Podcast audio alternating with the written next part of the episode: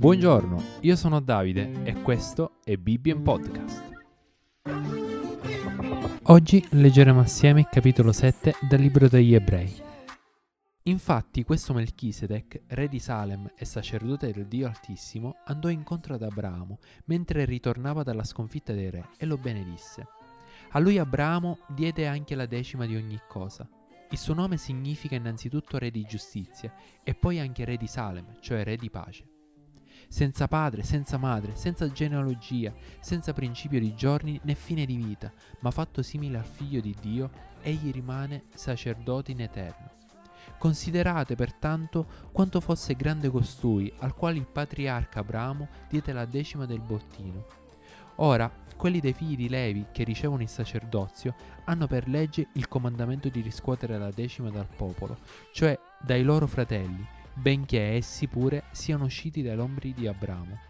Costui invece, Melchisedec, pur non derivando la sua discendenza da loro, ricevette la decima da Abramo e benedisse colui che aveva le promesse. Ora, senza alcuna contraddizione, l'inferiore è benedetto dal superiore.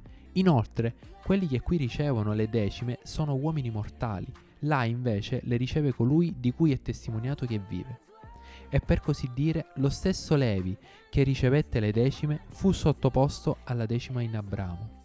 Egli infatti si trovava ancora nei lombi del padre quando Melchisedec gli andò incontro.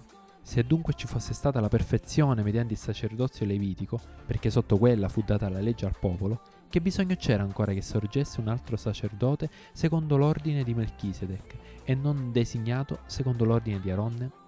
Infatti, se viene cambiato il sacerdozio, avviene necessariamente anche un cambiamento di legge.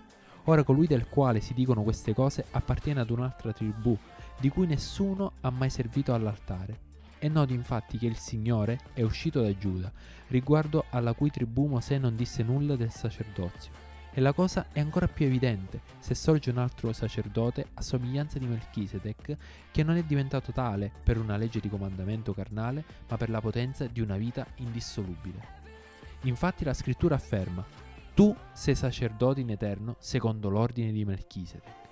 Si ha così l'annullamento del comandamento precedente a motivo della sua debolezza e inutilità. La legge infatti non ha portato nulla a compimento c'è invece l'introduzione di una migliore speranza mediante la quale ci accostiamo a Dio. Inoltre, ciò non è avvenuto senza giuramento. Quelli infatti diventavano sacerdoti senza giuramento, ma costui, con giuramento da parte di colui che gli ha detto, il Signore ha giurato e non si pentirà. Tu sei sacerdote in eterno secondo l'ordine di Melchisedec. Per questo Gesù è diventato garante di un patto migliore. Inoltre, quelli erano fatti sacerdoti in gran numero, perché la morte impediva loro di durare, ma costui, perché dimora in eterno, ha un sacerdozio che non passa ad alcun altro, per cui egli può anche salvare appieno coloro che per mezzo suo si accostano a Dio, vivendo egli sempre per intercedere per loro. A noi infatti occorreva un tale sommo sacerdote che fosse santo, innocente, immacolato, separato dai peccatori ed elevato al di sopra dei cieli che non ha bisogno ogni giorno, come quei sommi sacerdoti, di offrire sacrifici prima per i propri peccati e poi per quelli del popolo, poiché egli ha fatto questo una volta per tutte, quando offerse se stesso. La legge infatti costituisce come sommi sacerdoti uomini soggetti a debolezza, ma la parola del giuramento, che viene dopo la legge, costituisce il figlio reso perfetto in eterno. Commentiamo assieme quello che abbiamo appena letto. Melchisedec fu un grande sommo sacerdote, profeta e capo dell'Antico Testamento, che visse dopo il diluvio e durante il tempo di Abramo.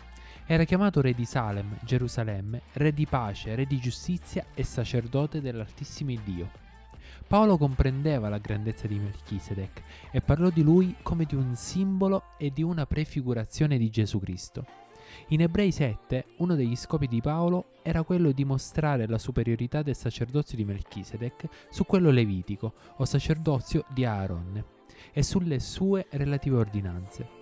Se la perfezione e l'esaltazione fossero stati raggiungibili attraverso il sacerdozio levitico, perché vi sarebbe stata la necessità di passare al sacerdozio superiore? Paolo insegnò che la perfezione o l'essere rassomigliato al figliolo di Dio non giunge per mezzo del sacerdozio levitico, ma attraverso Gesù Cristo e il suo ordine sacerdotale. Gesù Cristo è sorto dalla tribù di Giuda, non di Levi, quindi Paolo insegnò che il suo diritto al sacerdozio non si sarebbe basato sul lignaggio, ma sulla potenza di una vita indissolubile. Io sono Davide e questo è stato Bibbien Podcast. Alla prossima!